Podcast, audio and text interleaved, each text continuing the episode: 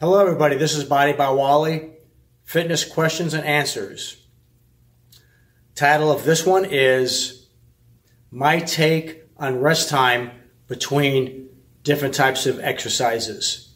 Okay, so again, I always want to try to make these uh, nice and short, try to do it around five minutes or less. Behind me, you can probably see a Versa Climber. Uh, that's the same one that NFL and NBA uh, professional trainers that train uh, movie stars. Uh, they use this particular machine, probably proclaimed one of the hardest, if not the hardest, uh, cardio machine on the planet, called the Versa Climber. We have two of them in here, and a great machine if you can find one wherever you're at.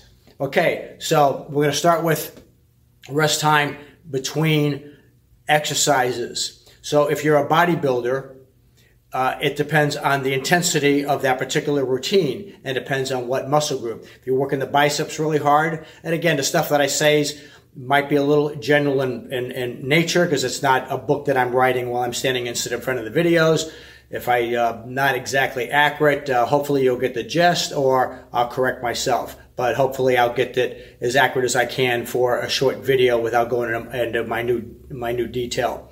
So if you work in a small muscle group such as the biceps, uh, whatever amount of sets you're doing, you know, 7, 9, 12, 14 sets uh, for a particular muscle group, two, probably three different exercises for that. Uh, that you'll be doing. Uh, you won't need to rest as long as you would doing squats or deadlifts, of course. It's a smaller muscle group. You're uh, going to replenish your energy, uh, carbs, cause energy, glycogen, glucose. That's where you get your energy from. So that's why there's rest time between those type of exercises. Power lifters will typically rest three to five minutes between sets because they're going maximum effort. I mean, four, five, six sets, you know, typically, uh, one, you know, of course, uh, uh, but you know, typically two, three, four, five, six, whatever it is for the bodybuilders, depending on his routine, or for the power lifters, they're going to rest a lot longer. They need three to five. Why? To recoup that energy so they can keep that max weight. So if you're trying to do a a, a 400, 500 pound bench press, if you don't rest long enough, you're not going to be able to keep that weight. So you need to rest three to five minutes so you have the energy enough to do that heavy, heavy weight again to become stronger. You can't bench 500 if you practice with 350 all day long. Nothing wrong with a smaller uh, weight set, uh, depending on your, the routine, building up to it, blah, blah, blah. But you have to have that rest so you can hit that max weight.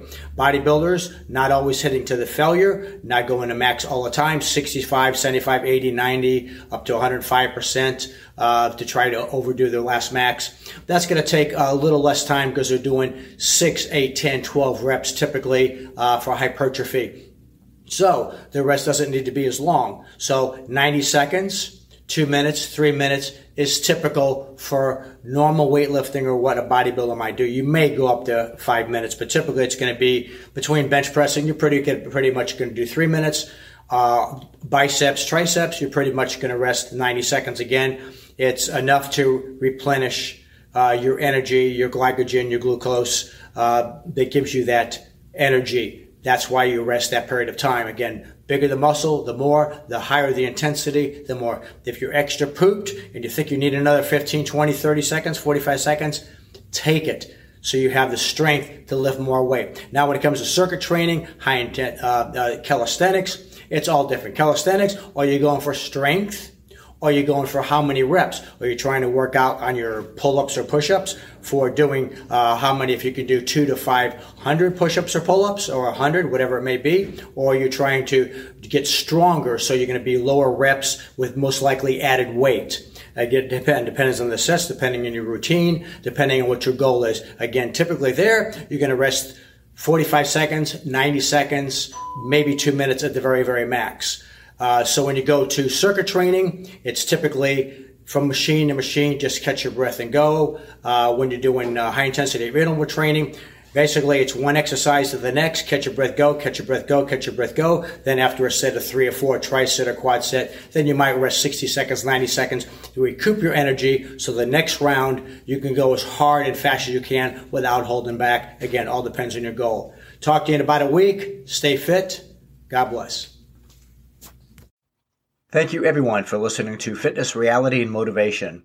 A lot of people ask me, what is the most important thing when it comes to working out? A magic pill, so to speak. And this is what I tell them. So, what's the most necessary thing in getting fit? Your effort.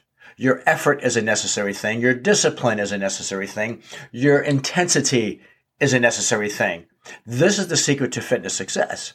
Do this and it is almost impossible to fail. Just showing up does not work and all the various diets and exercises in the world will not work unless you put in your 100% hard muscle burning body sweating effort. That's the secret. Remember, keep your body fit. It's the only place you have to live in. God bless.